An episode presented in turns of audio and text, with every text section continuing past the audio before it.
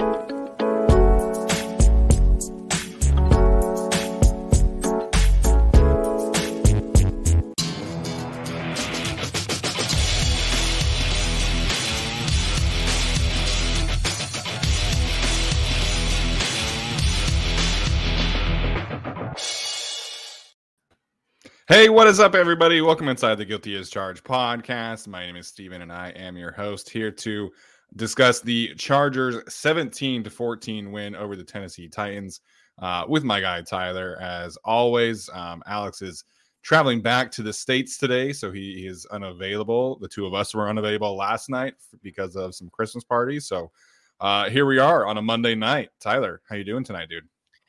Uh, doing very well. Can't wait to recap the game. It definitely wasn't the 30 something to 17 game that yeah. we expected, but we we all did get a win. I went 4 0 in our pick, so I'm coming for you, Steven. Yeah, I know. I uh, I'm only up by one game uh, on Tyler after having I think it was four game lead a few weeks ago, so I got to got to bounce back in a in a big way this this weekend for for Christmas Eve weekend. I, I picked with my heart this week and it let me down. I picked I picked Tyler Huntley to win this week uh, and it did not oh, work yeah. out for me. So I, I, gotta go back to picking with my brain and not pick with my heart. That's that's what I did last year. It, it did work out for me. I've been picking with the brain this year, and it uh, it has been working for me. So gotta gotta get back in the groove. Yeah, start using your brain. I don't know why I picked the Jaguars to beat the Dallas Cowboys, but it worked. I don't know what happened to me, but I did no preparation. I figured it out all live on the air, and it worked out. So maybe I'll just wing it from here on out. Hey man, I mean Trevor Lawrence is playing some football right now, man. I uh, I, wa- I watched the replay of that uh, this morning, and uh, dude, Trevor Lawrence is playing some good football. Uh, as a casual fan, I can't wait to see what that that looks like down there when they get some actual legitimate top tier receiving talent around him. So, uh, mm-hmm. if you're a Chargers fan, which I obviously most of you listening to the show are, you're rooting for the Titans to win that division. So, uh, I do not want to rematch with the Jacksonville Jaguars if it comes to that for the playoff seeding. Ooh. Uh yeah. Well, I mean, if I had to pick, yeah, I'd rather face the Titans, that's for sure. So yeah, no no Jaguars, but good for them. Who who would have thought, Stephen, a year ago that Trevor Lawrence and Justin Field would be the two best quarterbacks in that class? Who, who would have guessed? How, so weird. What a I know. We, we really ground out the tape for that one. I know, so weird. It's almost like uh, you know having eight second pockets and playing in the independent BYU is just you know not translatable to the NFL at all. No, getting thrashed by the Pac-12 um, one year, then bouncing back versus a bunch of nobodies, and still having a bad game against Coastal Carolina. I think, uh, you know, turns out not so great. And also, Trey Lance is not as good as Brock Purdy or something. Oh man, the Niners quarterback situation is so it's going to be such great television in the offseason to see what they do. Because uh, I mean, everybody was talking about Jimmy G as like a borderline MVP candidate, and like the Niners going back to the Super Bowl, and then Brock yeah. Purdy is better for them. I don't know. It's just yeah, and Brock Purdy's like the most poised rookie Kyle Shanahan's ever been around. It's it's wild times mm-hmm. in San Francisco from a quarterback perspective. Yeah, wild stuff for sure. All right. Well, uh, obviously, have a, a, lot to dive in today in terms of the uh, playoff hunt. We'll talk about that. We'll t- obviously talk about what kind of happened within this game. Lots of positive things to, to take away from, in my opinion, and and certainly some things that we'll talk to or talk about, excuse me, in a from a critical lens. And then uh, we obviously do have to mention the mm-hmm. J.C. Jackson story uh, today, so we'll we'll talk about that. Um, you know, probably at the end of the show. Um, all right, we'll we'll start obviously mm-hmm. diving into this game from a general sense here. Tyler, what's kind of what was kind of your big takeaway from uh, the Chargers win over the Titans yesterday? I kind of have to go back to what I was talking about in the key matchups where the island of misfit players needed to step up and continue to play well. And I, I really think that they did. Um, none of the Titans were throwing it all over the field. But of course, Michael Davis, I think, allowed what 11 yards. Alohi Gilman made his presence felt the entire game. Joshua Kelley finally had double digit touches. I know the numbers weren't great, but it was kind of circumstance and the what we're trying to do at the goal line, you know, three carries or whatever it was. Um, Breiden Fehoko had probably the best game of his career playing the run versus, you know, one of the toughest tackles or, you know, tack things, guys to tackle in the league. Those guys continued to step up and really it rippled beyond that. We've been waiting for this defense to not just be the stars and, and just be the, the three stars on defense. Um, we're waiting for other guys to step up. And in back to back weeks, we have Kyle Van Noy, who's had two sacks, Chris Rumph, who I honestly couldn't tell you the entire rest of the season a single play that he's made. I can tell you about ones he's missed, but that one sack, that one game changing play really did change the game. It was a sack, which was needed. They missed a field goal, which was needed. The Chargers scored right after that, if I'm not mistaken, which was, of course was needed. And it really just galvanized the entire stadium. The stadium was kind of, you know, a bit nervous, you know, a, a bit because it was a, a, lot closer game than we all expected. Yeah. But that play really, really energized the sideline, the stadium, and everything. Not that like the Nasir Adderley interception didn't, but it was just really, really needed. We all got to breathe a sigh of relief. And I mean, the Chargers went on to win that game. So these guys that really aren't the superstars, whether it's the former sixth round pick who wasn't on draft boards, Alohi Gilman, the undrafted free agent Breiden Fehoko, the the edge three slash four they were supposed to have, who's now been their edge two, and Rumph stepping up, and all the all that. Like those guys, of course, Justin Herbert played good football as well. Like some of their stars did play well, but it really feels like they're starting to play team football the last couple of weeks, and that was really my my big takeaway. Yeah, I mean, as Riley points out, you know, Joe Gaziano had a sack as well, which uh, was a big turning point in the game too. So, um, you know, the connective tissue of this roster has just been uh, a group that's been kind of underwhelming for the most part for most of the season, and and um, you know, you talk about the the way that this edge rusher room outside of Mack has played. I mean, it, last week was the first sack of a non Khalil Mack edge rusher since like week three, when it was, I think, uh, when Chris Rumph had a sack back then or whatever it was. Um, and it's just, it has taken a long time for that group to really get going. And, you know, Ja'Sir Taylor has played, come in and played some good football. Uh, you know, the run defense substitution thing with him and Asante is certainly something we'll have to talk about, but, you know, he executed his job well. So, um, I, I, think that's a really good point in terms of, of the connective tissue of this roster. Hopefully, this is a sign of more things to come because that's how good teams win games. Like, and, and that's I think one of the reasons why the Chargers have been in, in a bit of a we're at least we're in a bit of a tough situation in the midway point of the season when you're relying on so many of those guys to be key contributors, and now people are coming back healthy. You're not asking so much out of them, and uh, you know I think it's obviously good for the roster. Um, my my key takeaway from this, I think, I mean, we'll certainly dive into a lot of the things here today specifically, but I think beating the Dolphins in the way that they beat the Dolphins and then coming back and playing the Titans and beating the Titans the way that they beat the Titans, I think is really going to do some good in terms of instilling confidence around this team and around their ability to win games down the stretch and potentially win some playoff games. I think once you get into the dance, you have to be able to beat teams in a variety of of ways. Like we saw, um, mm-hmm. you know, mm-hmm. everybody. The Bengals, what they did last year is going to install a lot of hope for every single team, right? Like heading into the playoffs, of like what you can potentially do. You know, they go into Tennessee and they win a game where their quarterback gets sacked nine times, and it's just this fist fight of a game against Derrick Henry mm-hmm. and, and, AJ Brown, all these guys. And then the next week they go into since they go into Kansas City and they win a shootout and they win a comeback and then they go to the Super Bowl and they they have to come back from this deficit and, they, and it's another shootout and it's Aaron Donald and it's all these things. So you, once you get into the playoffs, you have to be able to win in a variety of ways. It's not just going. You, you can't always just rely on Justin Herbert to go out there and you know go 39 of 51 or whatever it was against the Dolphins and have this you know superhuman level of quarterback play. I think the Chargers are one of the few teams that can you know count on uh, you know an elite quarterback, but you know winning in this kind of way where you're holding mm-hmm. the Tennessee Titans to 14 points, really seven points for most of the the, the game, right? And you're trying to figure out if you have a yeah. run game and you know you're you're trying to be able to manufacture offense in different ways than you know what we kind of would hope for uh, and obviously i disagree with that kind of process but i think winning a game like this against the titans specifically i think will do this team good because it's different mm-hmm. when it's like when you're grinding out a win against the Falcons, it doesn't really do you much good outside of the win. when you're grinding out right. a win against a mm-hmm. playoff team and a team specifically mm-hmm. like built to beat you and you know mm-hmm. built to have Derrick Henry just run all over you. I think this is going to do some good for this team, and again, kind of give them some confidence down the stretch. Yeah, it gives us a ton of confidence. I know that the numbers that Derrick Henry had, like they were very solid on a per play basis, but you just felt like the defense, not that they completely could stop the run. And I, I mean, I don't really think that the Titans ever got to a point where they're running it as much as I thought they would. And the Dolphins never really got to that point. But you feel like with the way this interior has been playing, although they just lost Gaziano, so there's another body gone. Yeah. You just you just feel better about your chances in the postseason. The next three games, we really aren't going to really know how this defense is. I think they're just going to play some solid football, and they're just more talented and better than you know Baker Mayfield, Matt Ryan, Russell Wilson. If he even plays at that point, I think he will. But it's not like a, a murderer's row of quarterbacks is coming up.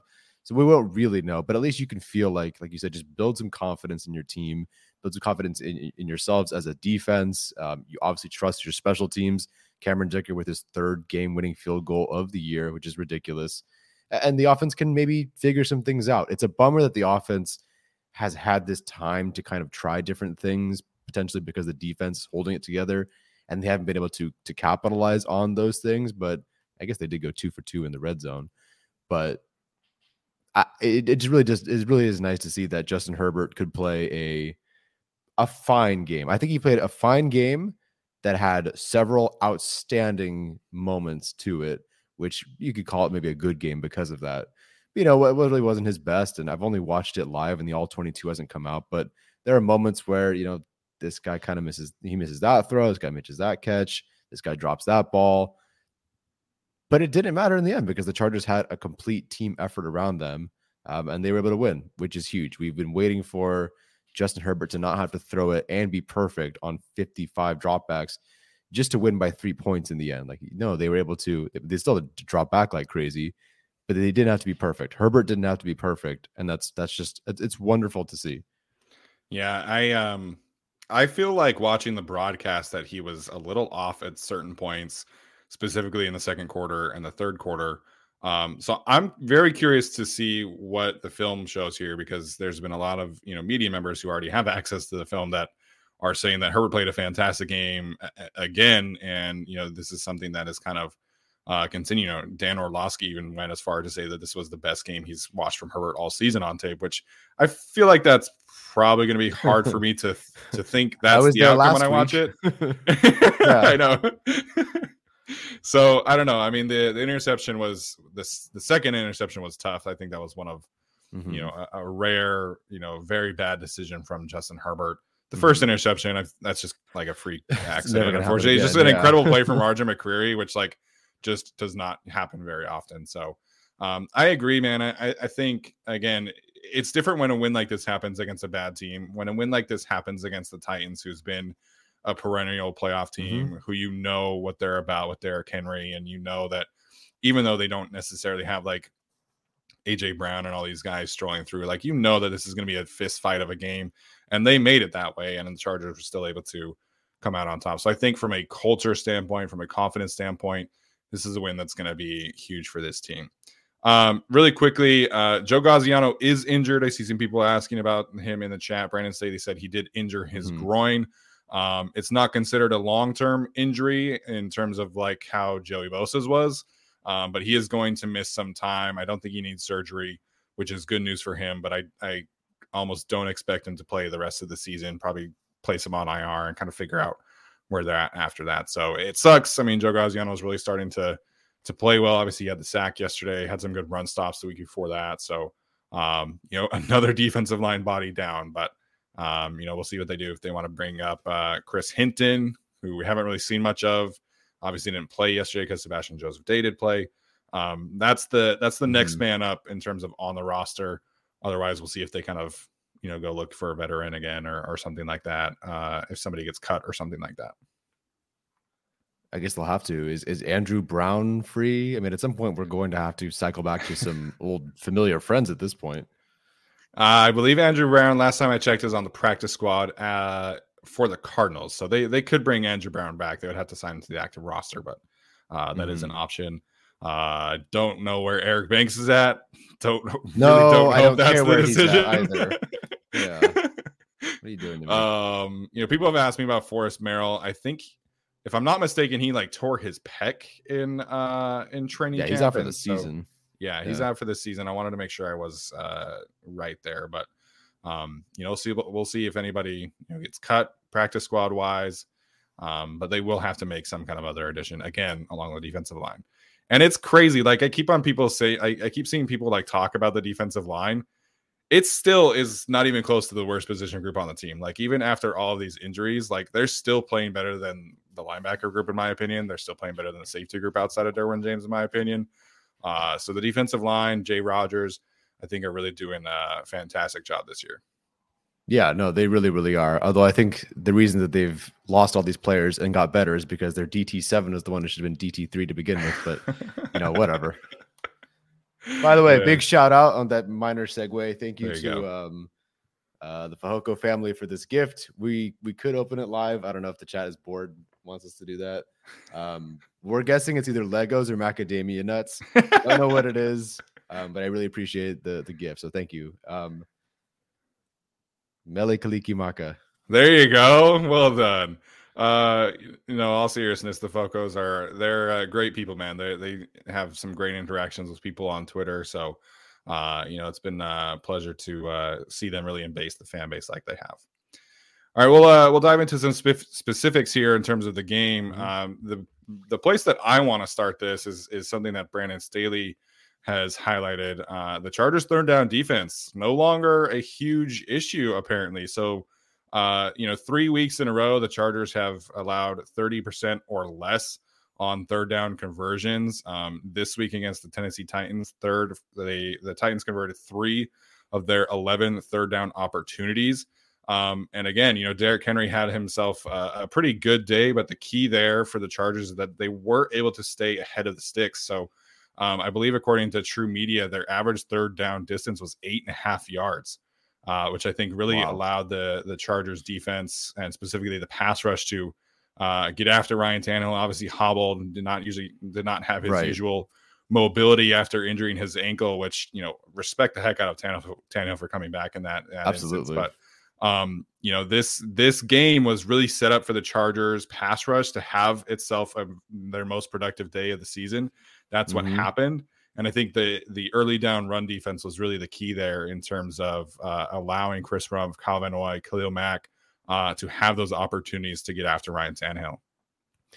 it's it's been huge the way that this interior has played i mean sebastian joseph day came back and, and like boom you just felt it's just different there's a reason that he was paid as he was there's a reason he was and has been one of the best run defenders in the league and you saw that immediately Breiden Fehoko i don't know why he's only credited with one st- a run stop on pro football focus um, but th- those two guys were doing such great work on the interior and really just over the last few weeks, it's been Morgan Fox as well. But it's just they're doing so much better, and it's not a coincidence that over the same time span that that Breiden Fehoko has been, you know, playing, and Murray's also been on the field because I think there was one game he played like nine snaps or whatever. It's the best four game stretch of Kenneth Murray's career in terms of just pure run stops, the raw number there. Um, I don't know about the the run stop rate because I'm not doing that math for his entire career, different four game spots, but you know he's got three each. You know, an average of three the last four games, three, three, three, three, total of twelve the last four games. It's not a coincidence that the guys up front are playing well and they're allowing the linebackers to play well and the safeties are playing well and, and Lohi Gilman's coming up to make tackles. Guys are just playing better and more free because the guys up front are doing their jobs. And you know, whether that's Morgan Fox or Sebastian Joseph Day returning or Breiden Fehoko stepping up, like these guys up front are doing such a good job. And and they really like again the numbers for Derrick Henry aren't great, but that's that's mostly outside. And then I believe one run that went like 13 yards off the left guard. Otherwise, there wasn't much for him to do. Now they also didn't really feed him, so I don't know if he is a player that gets better the more you feed him because he I think he had like nine carries going into mid third quarter, but they, they but then they would feed him. They would try to give him the ball, and he'd get two yards or a loss. I mean, it was it was such an impressive interior defensive line performance for them. And like you said, like it allowed the rest of the defense, you know, to, to play like third and eight. Um, or some guys would even draw like a holding penalty and it would be second and 20, first and 20 yeah. or whatever. Like the guys up front were doing such a great job. And then the other contributors that we've been waiting for stepped up. I mean, Gaziano, Kyle Van Noy, uh, Chris Rumph, Drue Tranquill, who has been, all these guys had sacks, and it was huge. And if they can do that, it just it just changes the outlook of the entire defense. Um, again, we've we've seen them in third and sixteen, or was it third and whatever against the Chiefs. You know, where, where sometimes it just wouldn't matter and they would give it up. But now you also have the secondary playing as well as it has. I'm not saying it's the most dynamic defense right now. I think it's being held together by glue and duct tape, but it's it's working yeah. and guys are playing sound. And we just at this point in the season, you know, again, it's, it's not the defense that we wanted to see. It's not even the players that we wanted out there because you want, you know, these guys are coming back, but the scheme is sound. Um, whether you want to say it's simplified or just guys are playing better, whatever, but they're playing sound. So everything up front is starting to win. You have a 3 4 in theory defense that's actually playing like a strong 3 4 where the three guys up front are doing their jobs and everyone else behind them is playing good football. It's it's really really great to see that. Again, granted, you know Tua didn't play a great game, and Tannehill had one useful foot. Yeah. But it's still good to see that these guys are doing their jobs and playing really sound football. Yeah, and you know, Fehoko mentioned that with Chris Harry afterwards that like playing a team like Tennessee, it's going to make you test your patience and make sure that you're always playing sound football. And they that uh the first t- Titans touchdown drive was was not a good drive for them. I that definitely was uh you know a Derrick Henry drive. I think he literally had every yard on that drive. Yeah. Mm-hmm. Um outside of that, I thought they were really just connected and every single play you could really feel it and most of Derrick Henry's big runs were to the edge. Like if that's mm-hmm. that's been the the constant throughout the whole season for the Chargers right. is that the big runs are not up the middle. The big runs are all attacking the edges and getting one on ones that way. So um, you know, one thing that I think has certainly helped this defense, whether it's Sebastian being willing to do this or whether this is a specific scheme thing because of Breiden Fehoko. Mm-hmm. You know, early on in the season, we didn't really see Sebastian Joseph Day moving around a lot uh, mm. in terms of his his uh, unique alignment. Um, for the most part, when him and Austin Johnson were healthy, it was Sebastian Joseph Day is the nose, Austin mm. Johnson is a three four tech, and then you know whoever the pass rusher was, Morgan Fox, Jerry Tillery, whoever that was. Now with Fehoko on the line, he's taking basically majority of his snaps at the nose, and mm-hmm. then Sebastian Joseph Day is able to move a little bit more around the defense. We've seen him take some snaps as a five tech, you know, edge rusher, if you will. We've seen him as a three tech, and you know, pretty remarkable day. You know, he didn't practice in full all week. He was a true game time decision. He comes in and he has five run stops in his first game back. So, you know, his presence and his versatility is finally, I think, being shown because of Fehoko being able to take a lot of snaps mm-hmm. from the nose. Because that's not really what Austin Johnson does. I don't think that's what Otito Ogbonnia does, at least mm-hmm. not yet. Not yet. Um, so Fehoko being able to play the nose is allowing Sebastian to move around a little bit more. And I think that really has made a big difference. Obviously, we didn't see that last week from the Dolphins because he didn't play. But mm-hmm. even against the Raiders and the week before that against the Chiefs and and and uh, against the Niners, like we've seen Sebastian being able to move around, I think is really helping this defense against the run. Yeah, it's a huge plus multiplier. It's it's crazy that a nose tackle that I mean we really liked, but I, I never really considered it outside of maybe freeing up linebackers. But as you pointed out, and you caught this and I didn't, Sebastian Joseph Day, if he can move around, I know they're trying to experiment with Khalil Mack um, playing over some guards as well. I am sure once Joey Bosa comes back, they will definitely play Joey Bosa over some guards as well. Mm-hmm. If that's the plus multiplier that helps out this defense, great. And, and frankly, whatever it is, it's working. And if that means that's what Fehoko's role is, that's what Sebastian Joseph Day's new role is, great. You stick with that. Yeah. Absolutely. Um, what was your uh, big takeaway from the defense outside of kind of the run defense and how they played against Derrick Henry? Um, it, it's tough to say because they didn't exactly throw it. I think the receivers had all of like yeah. 40 yards um, on the day. So it was mostly tight ends and running backs getting the receiving yards. So, I mean, it slightly ties into the JC thing today, but I do think Michael Davis is irreplaceable at this point. Um, I was surprised very early on to see them pull Asante Samuel Jr. for Jaw Taylor, who I didn't want to start talking about this because there was no reason to. But after the Dolphins game and, and, watching him play against the Dolphins, I was worried about some of the angles he was taking. So hmm. I would disagree with the idea that based on the defensive film, that he was a guy that would be an upgrade over Asante Samuel Jr., who isn't a guy who would go out and tackle. Like, I don't expect him to go out and blow up Derrick Henry. But I do think at several points in the year that Asante Samuel Jr., namely against like the Texans, for example, has shown that he's a good tackler. So I don't, I understand, I guess, what Staley was trying to do but I was very surprised like that you would take Asante Samuel Jr. off the field. It's not like you know rotating out Jerry Tillery when it comes time to play the run because right. Jerry Tillery also can't play the pass really all that much either unless he's playing the Chargers for about a half. Um, Asante Samuel Jr. is a really good cornerback who had a great game against the Dolphins. The idea of, of, of switching him and rotating him out with Jaw Taylor is surprising. Um, and I, I do think if they try that again, that a smart offense coordinator is going to try to take advantage of it. I'm surprised that they didn't. I believe there was one one on one that they tried against Jaw Taylor, and the player did get you know 10 yards or whatever. Mm-hmm. But um, I, I mean, it worked, I guess, but I also don't think he was tested either. So we'll see what they do moving forward. But I I, I don't really agree with taking Asante Samuel Jr. off the field. But that is that is your future corner one potentially. And I just don't agree with this idea that like we'll put Jaw Taylor out there in base package. I don't know. It's hard to just like I get why they did it, but it's hard to also justify if that makes sense.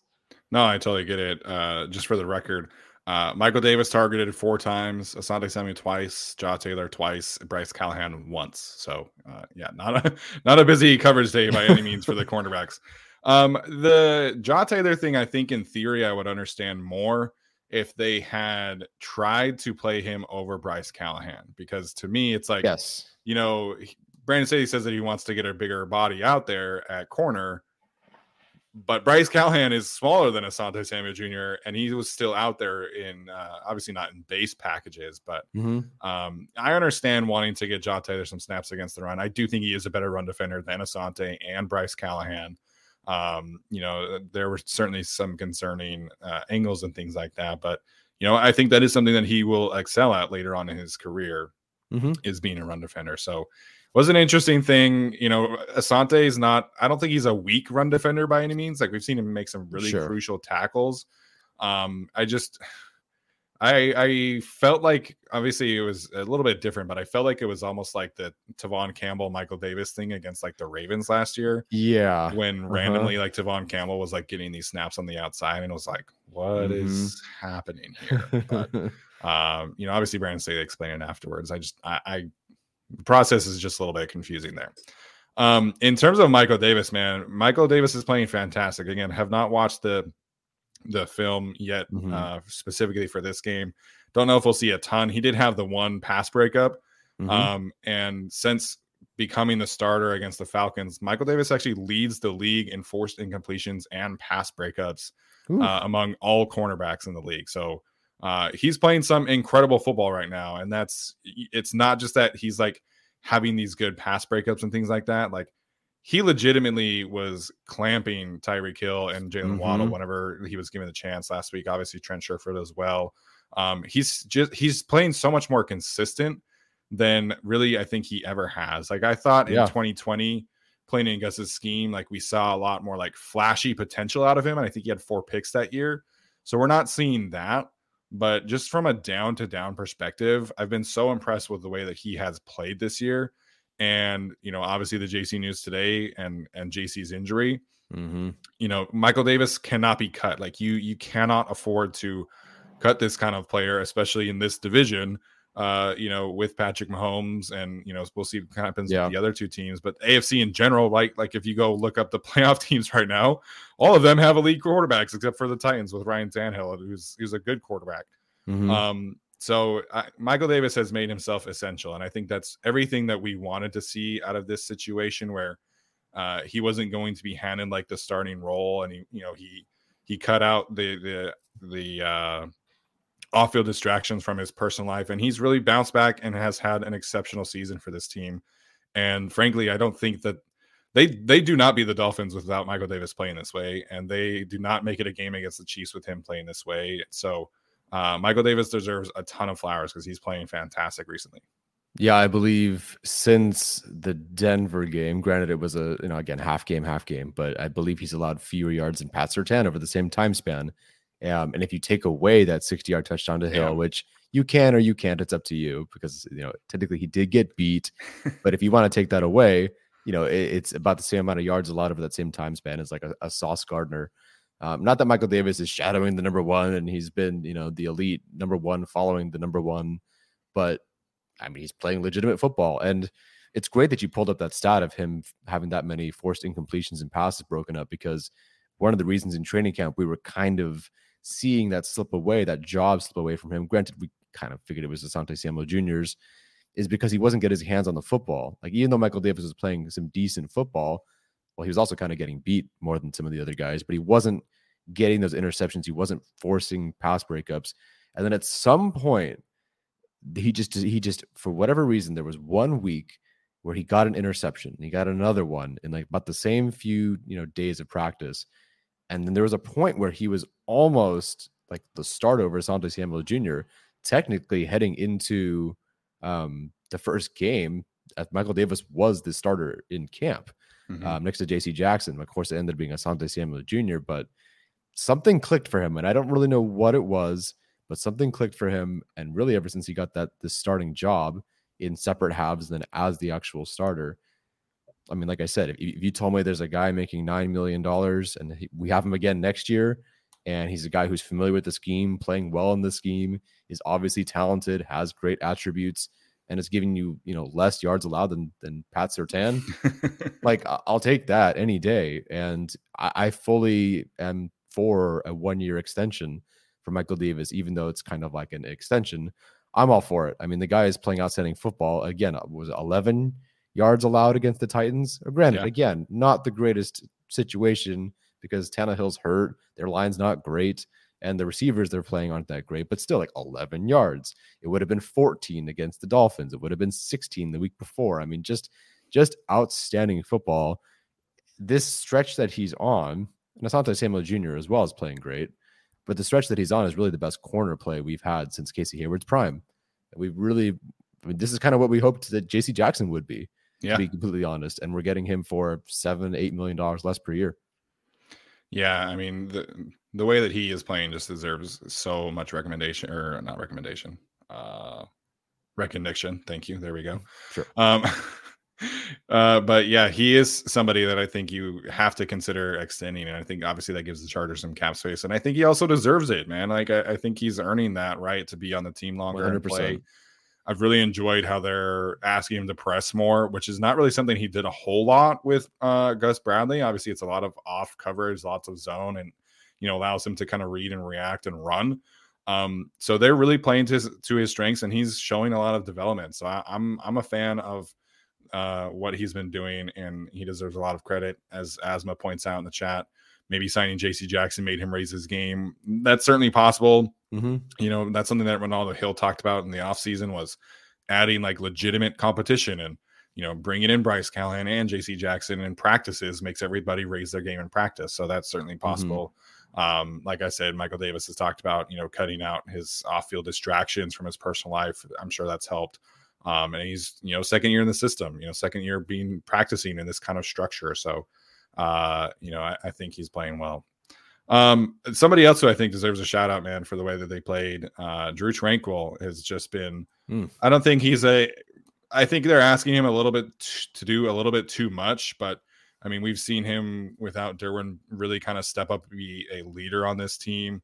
Um, you know, he's setting career highs in tackles and sacks, and he's doing these great things in coverage. Like watching the film back against the Dolphins game was crazy. Because you see him go from line of scrimmage to being yeah. the deep deep defender in pass coverage guarding the post mm-hmm. uh, was insane and then this week you talk about different responsibilities man being the tampa 2 linebacker uh, one week against the dolphins to trying to stop Derrick henry and being the, the focal point of your defense against Derrick mm-hmm. henry and excelling in both of those things uh, I, I, think Drue also deserves, deserves a lot of recognition. I don't think he's a true like linebacker one. Like I don't think he's like a Fred Warner kind of player, but he's somebody just who is really really solid. Um, who I think should absolutely be, be brought back as well, just because I think he he just he stabilizes that position, and and uh, I think he's playing fantastic recently. Unbelievable football. Again, like you said, maybe not top three linebacker in the league, and I think I would say about as much as Kyzir White was doing last year. So again, I hope that doesn't mean that they let him go. Hopefully we learn our lesson there. Oh gosh, I can't. I don't. I don't need to see. anyway, I just. I'm. I'm honestly surprised at Drue Tranquill. Another, but the potential wasn't there. But I. I really just didn't know that he had this in him. And we, we've seen like little flashes against Kansas City last year. There was a blitz um, that he had where he, you know, bull rushed a guard and either got a sack or, or freed up Joey Bosa or whatever it was. And you started to kind of see these things. Like there's been little pieces of it, but we never seen him put it together, be healthy, and play this well. I don't yeah. know what got into him to be completely honest. Um, but he's I really don't know what they look like at linebacker without him on the field. And he is he's consistently changing the game with a couple of plays. I would say maybe not as much responsibility as a Derwin James, and certainly not as good of a player as Der- as Derwin James. But if you wanted to talk about changing the game with a couple of plays, he's doing it as much as, as Derwin James has, and we're really really fortunate to have him, and I hope he sticks around. Yeah, absolutely. All right, we'll wrap up the defensive conversation here. Uh, I keep on getting this question. Brandon Staley has gotten this question. What are your expectations for this defense when Derwin James does come back? Because for whatever reason, there's this narrative out there that oh yeah, is better without Derwin James. Like, what's going on there? So, uh, what are your expectations when Derwin comes back for this unit? That they're going to be even better. I, I don't think there's any. I understand why the simplified scheme might be better for the Chargers, and sure, let's just say it's that. But I think the idea that the defense is better, I don't think is necessarily just because well, it's not. It's not because Derwin James is off the field. Let's just start with that. I think it's just a really good combination of, excuse me, Tua not playing so hot, Tannehill have, having a busted ankle. Both the lines they've faced the last two weeks are not good offensive lines, or they've been hurt and definitely not good offensive lines. You know, the, the, the interior defensive linemen are playing really well. The corners are playing really well. Alohi Gilman has stepped up way big. So I don't I don't think it's necessarily that you know we're so reliant on Derwin James, so it's so complex. The defense isn't great. I actually think that just compared to what we saw at the beginning of the year, I just think the overall defense they're starting to understand their responsibilities and or they have new guys that are in that are playing their scheme and responsibilities a lot better. So Derwin James will make this team 100% better. Like you tell me how which player, I mean, I guess Drue Tranquill, but you know, rush runs and covers DeAndre Hopkins and, and picks him off um, on fourth down and then forces a fumble the other down. You know, you're not going to have anybody like that on this defense, and they are better with him on the field.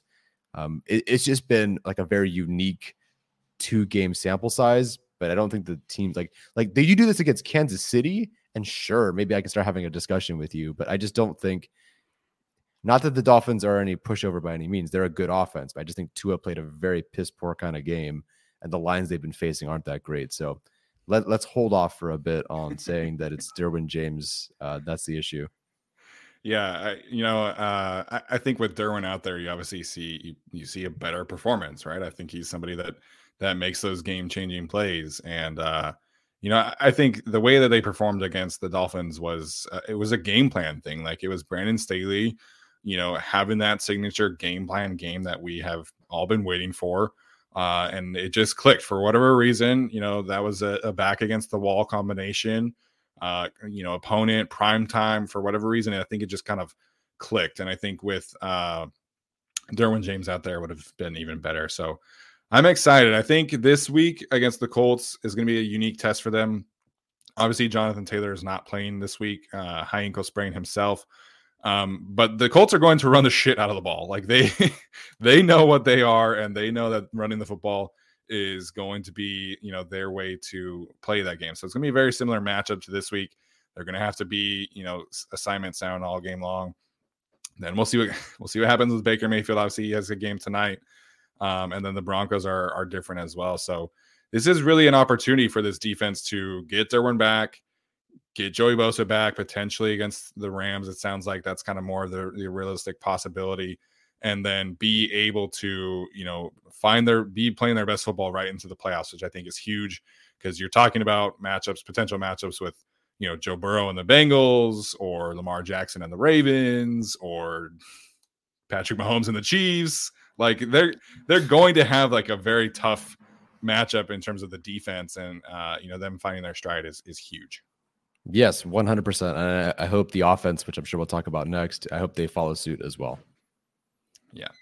Absolutely. So, uh, yes, Jonathan Taylor is likely out for the season. He has a high ankle sprain. The Colts have nothing to play for. I'd be pretty surprised if Jonathan Taylor uh, sees the field again.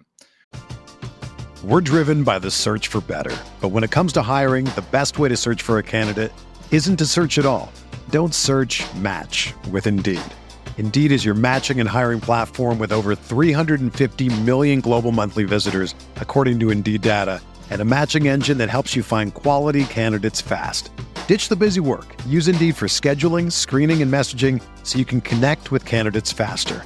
Leveraging over 140 million qualifications and preferences every day, Indeed's matching engine is constantly learning from your preferences, so the more you use Indeed, the better it gets. Join more than 3.5 million businesses worldwide that use Indeed to hire great talent fast.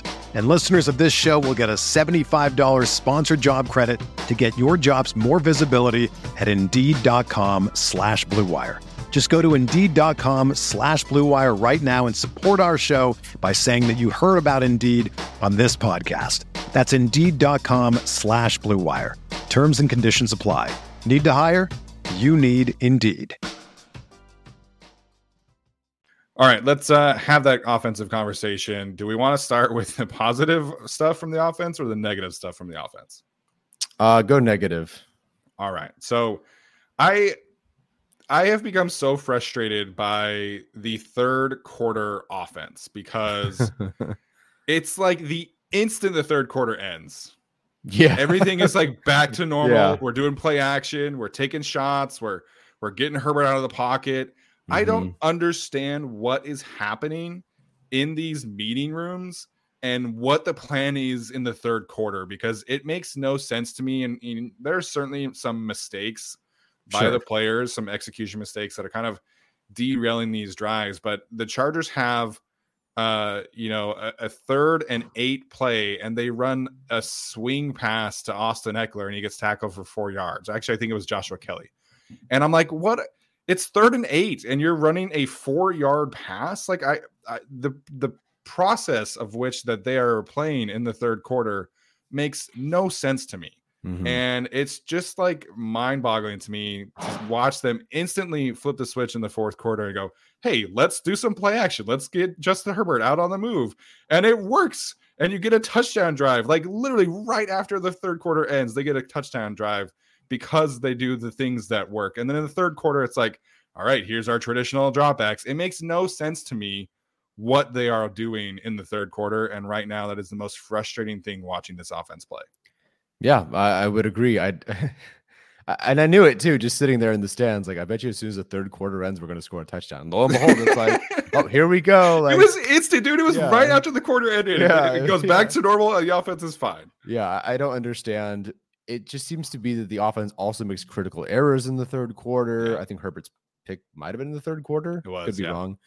I don't know. Like this team just seems to brain fart in the third quarter. It just something is off. And just looking at it, and I think you know everyone knows this, but the Chargers at some point, their players, Corey Linsley is the only player on this entire offense who can go an entire game without literally making a single mistake.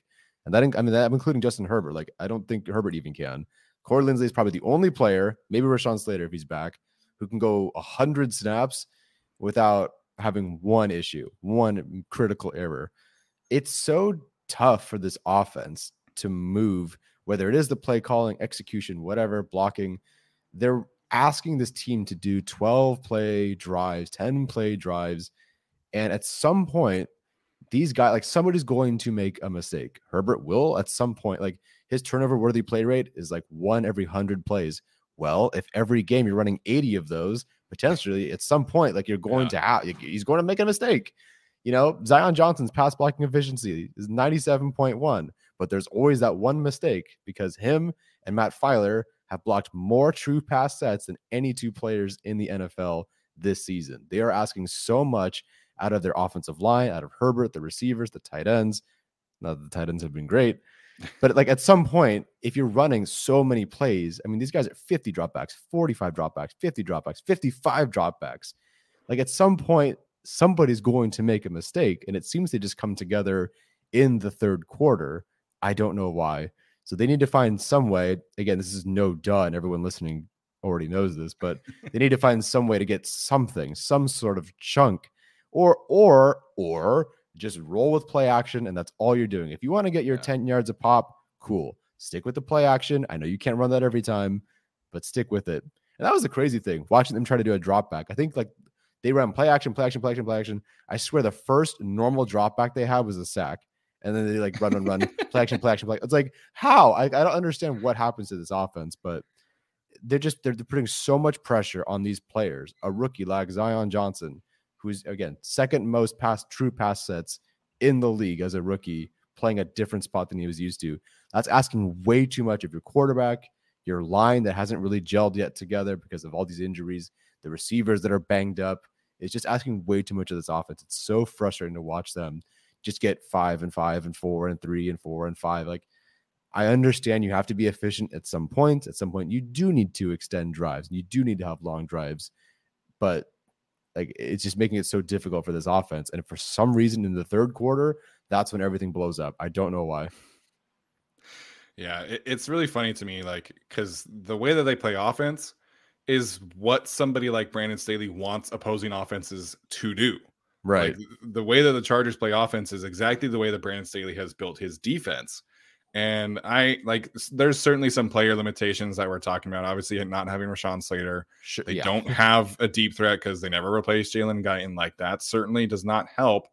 Um, and Brandon Staley w- was talking about today, like, well, the, the Titans were playing a lot of cover two man, and they did, and that's that's a, a coverage that mm. this team does not play well against because they don't have a speed threat and because they don't have like uh, you know outside of Keenan, they don't have an elite separator against press man coverage, and it just makes things so much harder. But at the same time, you watch this this team consistently get into third down situations, and the plan is always like, okay, Keenan, go be great, or okay, uh, Austin Ekeler, go break a tackle here and there, mm-hmm. and that mm-hmm. doesn't always work. And you're like, you're just you're asking, like you said, you you summed it up perfectly. You're asking your guys to make so many plays consistently at high level that sometimes it's not going to happen. I don't think that Justin Herbert had his best day. I don't think Austin Ekeler had his best day.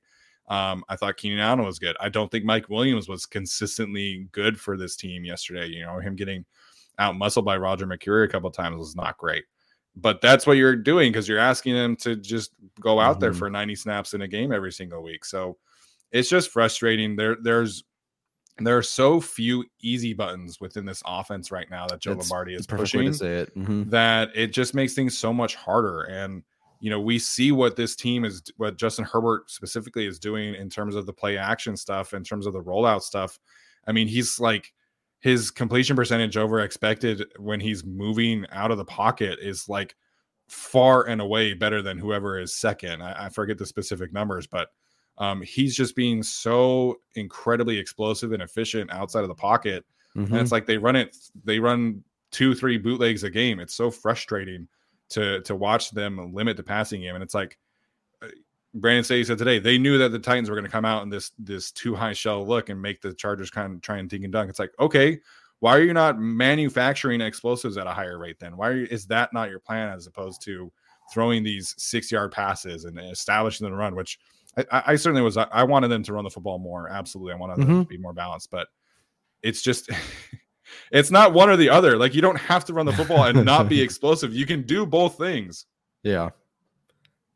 Well, that's what the um that's what the end rounds are for. Which oh my gosh, dude, I don't know how because it's not like they run it once a game and so you're like okay like we'll watch the film they just like i don't know for whatever reason either it's pure coincidence and luck or they know it's coming it is like a catastrophe every time they run a, a reverse and end around with DeAndre Carter.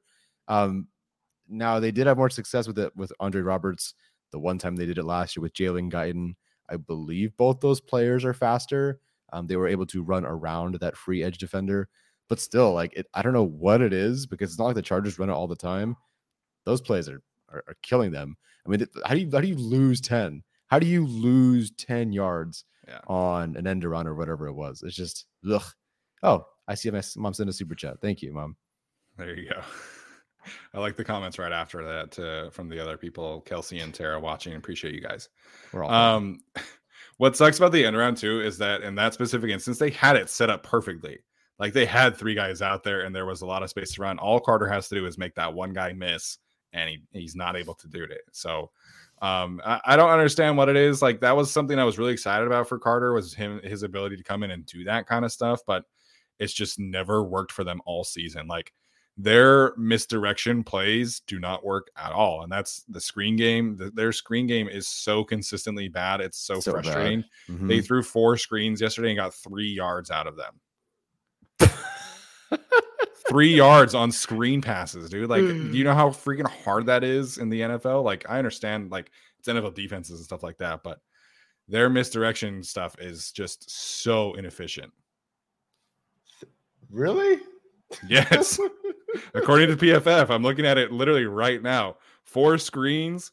Uh, oh, I'm sorry, nine yards. Nine yards. Out of we did it. We did it. Hey, that's they didn't even get one first 10. down total combined. Yeah. Oh my gosh. Oh. I thought I, even... I did think it was funny. Like uh, they talked all week about running the football, and all of their red zone plays were run attempts. They didn't oh, yeah. pass the ball a single time in the red zone. Yeah. No, they were like, okay, we're gonna run it. um, and they got there, you know, three yards. That play by Austin Ekeler, man, that play in the red zone to get them that first and four, three, whatever it yeah. was on our side. We're watching, and man, like this guy, I don't, I don't know how he does it, but it, outstanding football from him. But I, I so yeah, I'm glad that they leaned into like okay positives. I'm glad that they leaned into the run game. I'm Good glad that they, they did go two for two in the red zone. I think that's fantastic. Like they did lean into some things that we were hoping for. And even though it wasn't completely sexy, it did work in the red zone. So that is a positive. That is good for potentially playoff football moving forward. I just wish that, you know, the the other yards between the 20 and 20 that they were just a little bit better or a lot better, I should say. Yeah. Uh, this was a, a, sneaky, really good performance from Austin Ekeler. Uh, you know, yeah. 12 carries, 58 yards. It's not anything, uh, you, you know, sexy, like 4.8 yards per carry. Uh, but he had 3.4 uh, yards after contact per attempt and he had he forced eight missed tackles and he had two explosive runs of 10 plus yards. So um, you know, I've been kind of critical of the way that Austin Ekeler has been playing, and at least in terms of on the ground. Mm. Um, mm. but this was a really good performance from him. He obviously had the shoulder injury. Maybe yeah, sounds like he avoided any major damage there. Um, which thank God for that. But um, you know, this was a good game from Austin Ekeler. It wasn't a perfect game run blocking wise, but you know, I thought Austin Ekeler was consistently, you know, forcing missed tackles, um, and obviously uh, getting explosive runs two times as well is super important for this team. uh, not a super efficient day from Joshua Kelley. I was excited to see him get that one touchdown, but Mhm. um, you know, I think that it, that was kind of a big confidence builder for him too. Yeah, I would like to see rewatching the film what their distribution for how Kelley was involved looks like. If he's on the field, I believe he did have he had one target that he was sort of half dropped, half missed. He had another catch for five or seven yards or whatever it was. But I'm curious with the looks when he's on the field, what they do with Joshua Kelley. I felt like it was very balanced when they played the the um, the Browns. I don't know, it felt like it was that as much against the Titans, but I'll have to I'll have to rewatch and see. I just I don't want it to be like a tell where like Kalen Ballage, when Anthony Lynn was the coach, never got a target, like ever, ever. He was never, ever, ever catching a pass every Yeah. time he was on the field. And I don't I don't think it's that extreme with Joshua Kelley, but I hope they do keep it balanced because you know Austin Ekeler can do one of at least two or three things. Kelley can do that as well, not to the same extent, but just try to get more looks out there so it's not so obvious that it's a run play when he's on the field. Yeah. Um, so Kelley did have two targets. Um, he did catch one of them. One of them went like right through his hands, but uh, so you know, balance, I guess. Um, you know, 10 carries for Joshua Kelley, which I think for me is like the key thing there because I think you do need Mhm. to see him start, you know, taking on a larger role in that regard, but only 24 yards.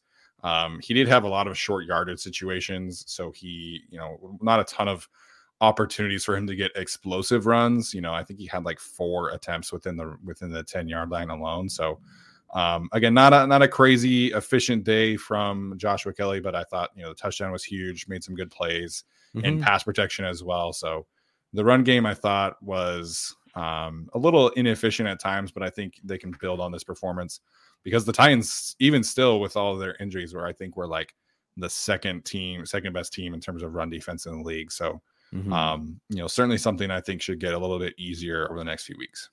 Yeah, I would certainly hope so. A lot of like, they were trying to do things that we wanted to see them do. There was some play action. They were trying to run the ball more. All great. It just they need to put it all together, I guess.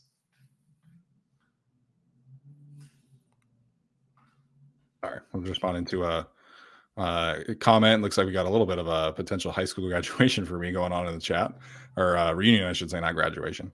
Um, yeah. So in, in terms of other positives, I do want to shout out Trey Pipkins, man, because Mhm. um, I I thought that he had been playing some really good football before he got injured, and he comes back this week.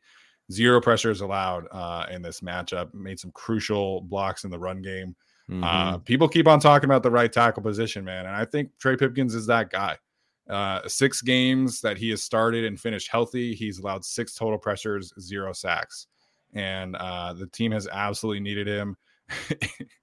it is such a big difference going from above average Trey Pipkins to tomato can dumpster fire Foster Sarell. That's a little bit mean, but uh, the point still stands. Like they are able to do so many. Sorry. They're able to do so many more things because Trey Pipkins is actually a functional above average tackle for them. And you know, he deserves a lot of credit for obviously working his butt off with uh with Duke in the offseason. He deserves a lot of credit for battling through this MCL injury. You know, even with the MCL injury, he's still top 25 in pass blocking efficiency among all offensive tackles in the league. Mhm. He's having a fantastic season. I thought yesterday, uh, you know, Denico Autry didn't play in this game. The Titans are a different pressure unit again, uh, you know, without Denico Autry. But, Mhm. um, you know, with Trey Pipkins in there, they're really able to shift uh, their blocking scheme towards helping Jamaree Salyer. And, uh, you know, Pipkins was on an island, I felt like pretty much the whole game. You know, we'll see if that happens in the all 22. But watching the broadcast, you could tell that there was just a different level of trust with Pipkins in there, and he's able to actually, you know, function within the offense. So I thought Trey Pipkins played a fantastic game uh, and and deserves a shout out for tonight. Yeah, there wasn't that immediate pressure from someone who couldn't sustain a block because they were doing, you know, moving the pocket this way or that way, or just regular dropbacks couldn't sustain the block. It was so nice to have Trey Pipkins out there. Not like the greatest edge rusher group you'd be facing. Certainly no, you know, Nick Bosa, no Jaelan Phillips out there. But hey, like if Pipkins can be out there, and it, it seems like they did, as much as it's been a struggle watching Foster Sarell, it does seem like Pipkins is healthy and good to go moving forward, as long as there's no setbacks, of course, which is huge. I mean, the, the team really needed him back, and it, it is really nice to see him back. I, I wish they had a better offensive output with the returns of the guys that they had, but at least you know Pipkins is doing his job. And as far as next year is concerned, it's tough to say where the priority is. I don't know if you can immediately ditch Bryce Callahan or Morgan Fox. Obviously, Drue Tranquill. You'll not have to account for paying for Michael Davis. No idea what to do with JC, but I mean Trey Pipkins kind of has to be back. I don't. There's so many needs that the Chargers would have. Maybe it's a receiver. Maybe it's an edge rusher. Maybe it's a freaking tight end. I don't know. Yeah. But there's so many other things you could look for in the first round that I just I don't really know if you want to burn a first rounder on someone if you have Trey Pipkins there, which is hilarious because about six months ago I said you should probably burn a first rounder on a right tackle because you have Trey Pipkins there. But I mean that that's the Duke Manyweather magic, man. Yeah. Like, like he went out of his way, and, and Pipkins as well. Obviously, it's not just a Duke Manyweather thing. Um, Pipkins, Joshua Kelley, they really did a, a phenomenal job, you know, changing their offseason schedules, routines, whatever, and making themselves irreplaceable. Yeah, uh, the Trey Pipkins thing is is it's a big L for me. I was uh, not happy about them kind of walking into the season with Trey Pipkins as the potential starter, and uh, he's earned every right to be the guy going forward. I thought that he's been uh, fantastic in the games when he's been healthy uh, from start to finish. So, mm-hmm. Uh, big shout out there. Um,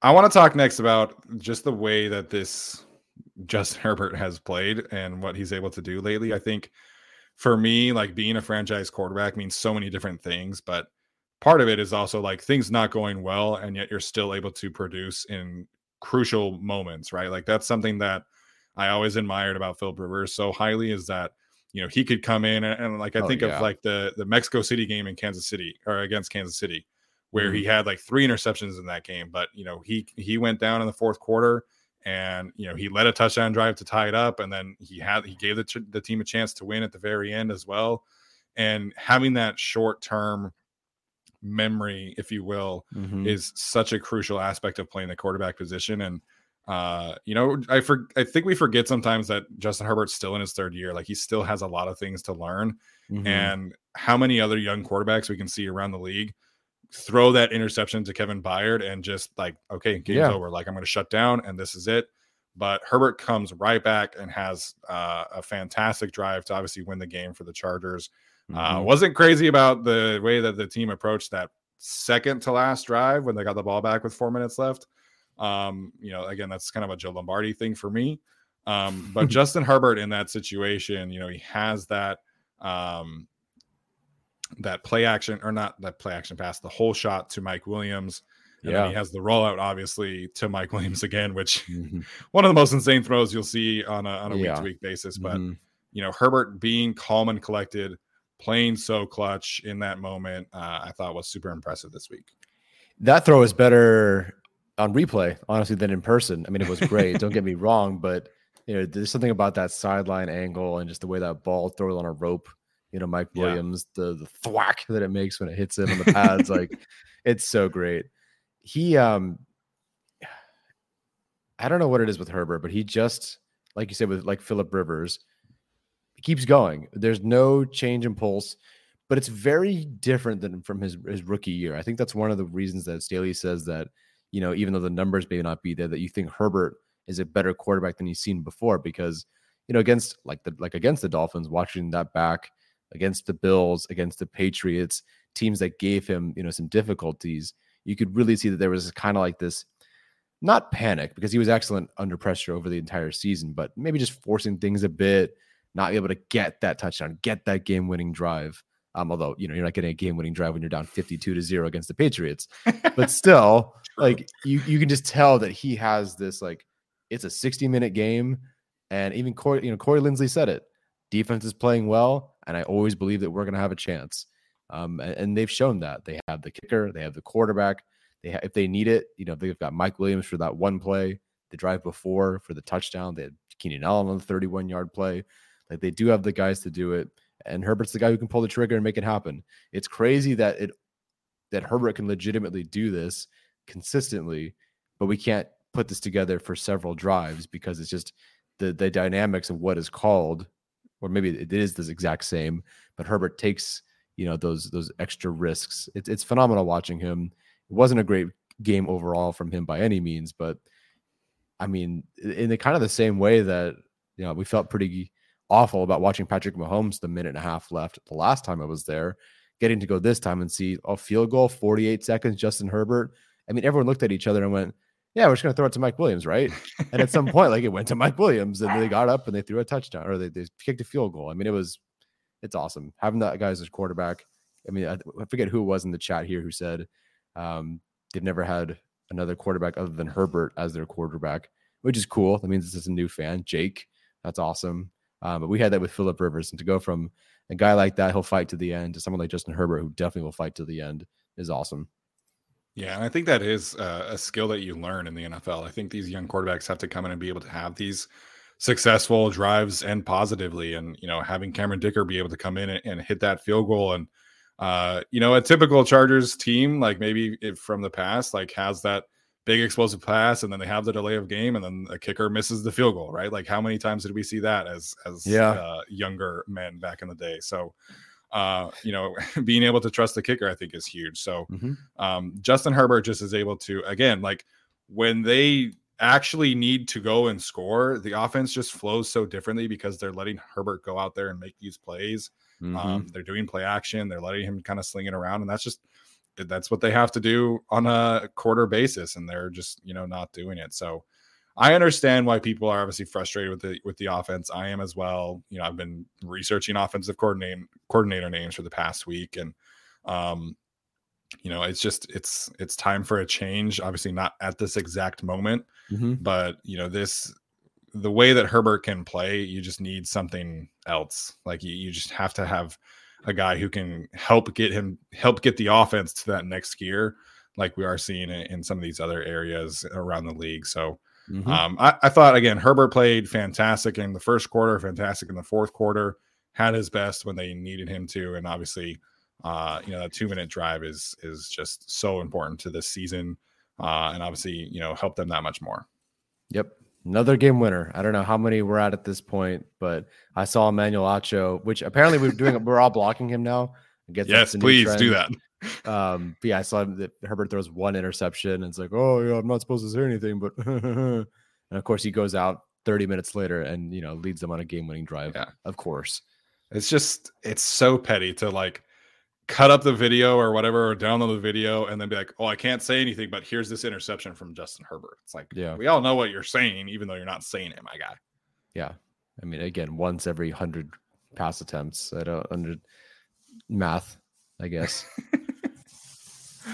All right. Uh, Tyler, anything else about the Chargers offense you want to mention? I know we've been uh, a little bit longer tonight than I, I thought we would be with just the two of us, but uh, anything else you want to bring up here about the offense? One, that's what she said. Two, no, I don't think there's anything else I have to add. Yeah. I, I Oh yeah, yes I do. Thank you, Louise, for reminding me. You jackasses in the, uh, in the stands. okay. I was told, and we've been, you know, we're gonna go. Oh, Mike, Mike, Mike, Mike, Mike. After the after Mike Williams catches a pass, right? So I'm like, okay. My dad, love him, Raiders fan. I'm like, Dad, Mike Williams when he catches number This is gonna be awesome, Dad. Oh yeah, yeah, it's gonna be sick. When he catches a pass, we're gonna go. You know, have you seen Finding Nemo? Yeah, the seagulls. We're gonna do that. Okay. Mike Williams catches his first pass, and I'm like, we're ready to go. Mike, Mike, Mike. It's just me, it's just me and him. Thousands of people around us. and It's just me going, Mike, Mike, Mike, Mike, like an idiot. Screw you guys. I am never trusting you again. I hate all of you. Everybody was just looking at you like, "What the hell are you doing?" Yeah, and I'm like, I'm, I'm like, okay, I'm around a bunch of Chargers fans. We're good. Like, I'm pretty sure we all saw this on social media. Like, everyone got this. I retweeted it three different times this week. Like, we're gonna have a couple other people around us. Nope, just me and my Raiders fan dad. Mike, Mike, Mike, Mike, like a complete jackass. Shout out to Papa Shoot for uh, being a good sport with that. You're just like, all right, let's do it. Um, I, I did, for what it's worth, I did see other people saying the same thing that like in their section they were doing it, and then like nobody else in that section was doing it. So, uh, you know, I, I saw that the PA announcer was mentioning that they were gonna like do it and have some fun, and I don't sounds like nothing happened in that regard. no, it was just me. It felt like it was just me and 65,000 people looking at me. Just shut up. You're an idiot. I love it. That's hilarious. I wish I were there. I would have done it with you. Uh, Thank you. you know, it is what it is. Yeah. All right. Well, uh, we'll wrap this up conversation up today, uh, talking about the Chargers playoff hopes and and chances. We'll we'll address the J.C. Jackson situation on another show. Hopefully, we can get some more information there, and yeah, you know, on a later episode. So, uh, because of what happened last weekend, Chargers got all the help that they needed. Literally everything that they needed to have happen did happen. Dolphins mm-hmm. lost, Jets lost, Patriots lost.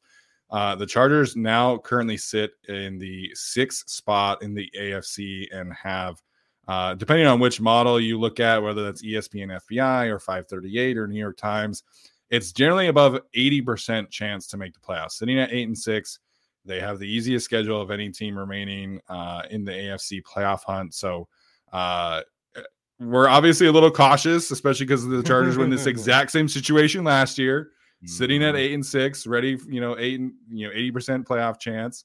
Uh, but how are you feeling in terms of vibes in the Chargers making the playoffs right now?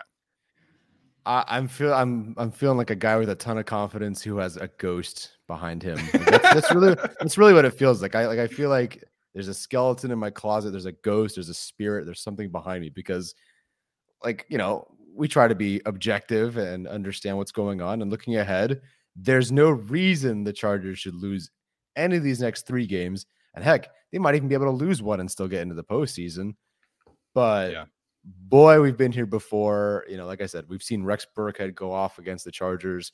It literally is any given Sunday. We just saw the, the Texans take the Chiefs to overtime. We just saw these Colts, you know, take it to the Eagles, and they took it to the Vikings. I guess the Vikings are more fraudulent. But still, like it's any given Sunday and it's the Chargers and they've got three games to go to not screw it up. I believe in the talent of this team. I believe in Justin Herbert. I believe in the players. I don't know about the coaches, but I do believe in these players.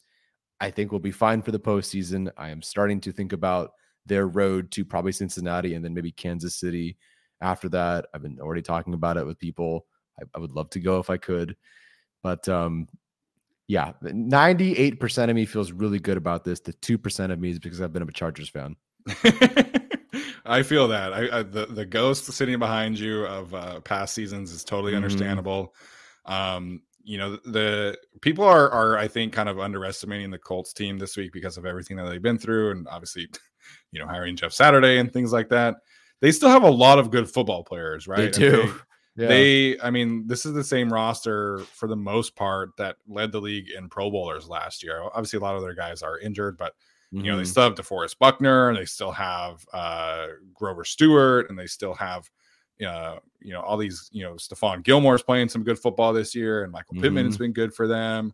Um, you know, Quenton Nelson's still on the team, so they were up 33-0 against the Vikings, and I know they lost but getting up 33-0 is a fucking hard thing to do in the NFL. Like that's just not something that happens. So uh, you know, the Colts are somebody that I, I think it's not going to be an easy game. I think the Chargers should win. I'm going to pick them to win, but um, it, it's an it's a harder game than I think people will will give them credit for. Yeah, Indianapolis is a super tough place to play, super underrated home field advantage for that team. Mm-hmm. Um, so that being said, the Chargers do have a playoff clinching scenario already for this week, That's which wild. is crazy to me. A lot of other stuff would have to happen, but uh, if the Chargers win and the Raiders lose or tie, the Jets lose and the Patriots lose, the Chargers would clinch a playoff spot this weekend, which is crazy considering where That's we were insane. at, mm-hmm. uh, you know, a month ago with this team. So I don't think that's going to happen. Like, I don't know. Like, the Jets play the Jaguars on Thursday Night Football. Um, theoretically, that's a game that the Jets should win at home, mm-hmm. uh, you know, on a short week. But, you know, this is, uh, this is a crazy spot for this team to be in. If they win their next two games, they could rest starters against the Broncos in Mile High. I don't think that is is probably what I, I would do, but um, I do feel pretty confident that this team makes the playoffs. You just have to win two of your next three. Mm-hmm. None of these three teams are exactly great teams. Uh, you know, a lot of injuries, you know, with these two team with these three teams that they're playing. Um, but I do think the way that this defense is playing has really kind of sparked some optimism optimism with me about the way that they're kind of handling their business. So uh, it's going to be difficult. This is not the Chargers are not a team that's going to come in here and blow these three teams out. but I feel good about their chances of winning two of the next three and making the playoffs. Yeah, as do I. It's a combination of the Chargers obviously winning these past two games, and then the AFC just like just thank you, thank you, uh, Chandler Jones for stiff arming Mac Jones. the craziest thing I've ever seen, man. Oh yeah, no, it was wild because it's actually my dad is filming the end of our game, the Chargers game, and then he turns to me to film my reaction to the very end of the game, and I turn to him and say, "Oh my God, Dad, the Raiders won!" And so we're like celebrating at the exact same time because both of our teams won. That was one of the craziest ends to a game. Like I've never seen that. Like everyone's, you know, a lot of people say, "Oh, I've never seen that." I've literally never seen that before. I can't believe that happened. And boy, you know, Chandler Jones grabbed that football, turned around, saw Mac Jones, and thought, "Oh, this is legal now." Yeah, just buried him in the turf. yeah, absolutely. I've I've never seen like there are times right where it's like a losing team will try and do these, you know, uh backward pass plays and and try and you know create something. But that was a tie game. The Patriots could have just like gone down and they would have played in overtime.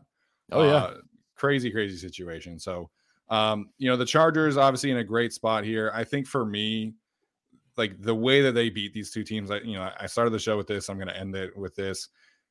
I would have felt much differently, obviously, if they had lost or if they, you know, had not been able to beat these two teams. But um, you know, going back to back weeks against the Dolphins and the Titans and coming out 2 and 0, I think should inspire a lot of confidence for this team because that's not something mm-hmm. really any of us kind of expected. So um, last year at this time they were 8 and 6, but you know, they hadn't really beaten anybody good in quite some time heading into that stretch. I mean, you know, they had just beaten the Giants and everything was kind of rosy at that point, and you know, COVID certainly had a, a, part to play in yeah. that in the way the last season ended too. But um, beating these two teams, I think, uh, gave me a lot of confidence in their chances of, of winning two of the next three and uh, getting to 10 wins, which would be huge. And uh, obviously making the playoffs for the first time in Brandon Staley's tenure. I, I just, I just, I, they're going to win these next three games, but I, I really just want to fast forward to past that because I don't want to. I know I'm going to hate watching these three games. Like they're going to win, I'm going to hate watching them because it's going to come down to the wire every single time yeah, uh, you know, Baker Mayfield's going to do some, you know, the the Chargers and Rams game is just going to be so weird, and uh, I'm not ready for that. I'm going to be there for that game. Yeah. Um, but it's you know it's just going to get super weird at some moment because it's two weird teams, two teams who are running a lot of the same concepts. So uh, that game is going to get super weird. Um, but ultimately, I do feel confident, like I said, with this team. Yep. All right. Uh, that's a good place to end it. So uh, thanks to everybody for tuning in tonight. The chat has been fun. Um, as always, if you are listening to this conversation, make sure to leave us a rating or review. Really appreciate that as well. Uh, shout out to the Fehoko family again for uh, sending the gift. I don't know if you want to open it real quick, but um, we'll uh, we'll wrap up the show with the the unpacking of the gift. Sorry, Tyler, but Ah, won't come undone. Hold on. ah, now I feel like I'm destroying their gift on air. Sorry, Tyler. I should have. Thing... I should have led with that one. That's my mistake. No, that's fine. They're all gonna sit here and watch us do this. They've watched us do dumber things anyway. So I mean, we talked you. about funeral potatoes and and uh, you know. Okay, it's not Legos. It is. Well, I'll read the card. Mele Kalikimaka, and thank you for being awesome. Bolt up from Linda Fehoko. It's his mother um, you thank you very much. Thank you very much. I appreciate it.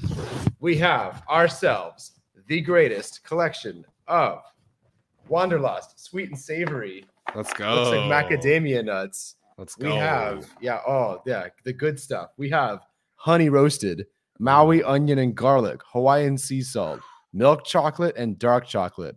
Well, this is what it looks like, Steven. I'm going to be eating them. And um, you know, hope you enjoy the package of the. Hey man, you gotta mail me some or something. No.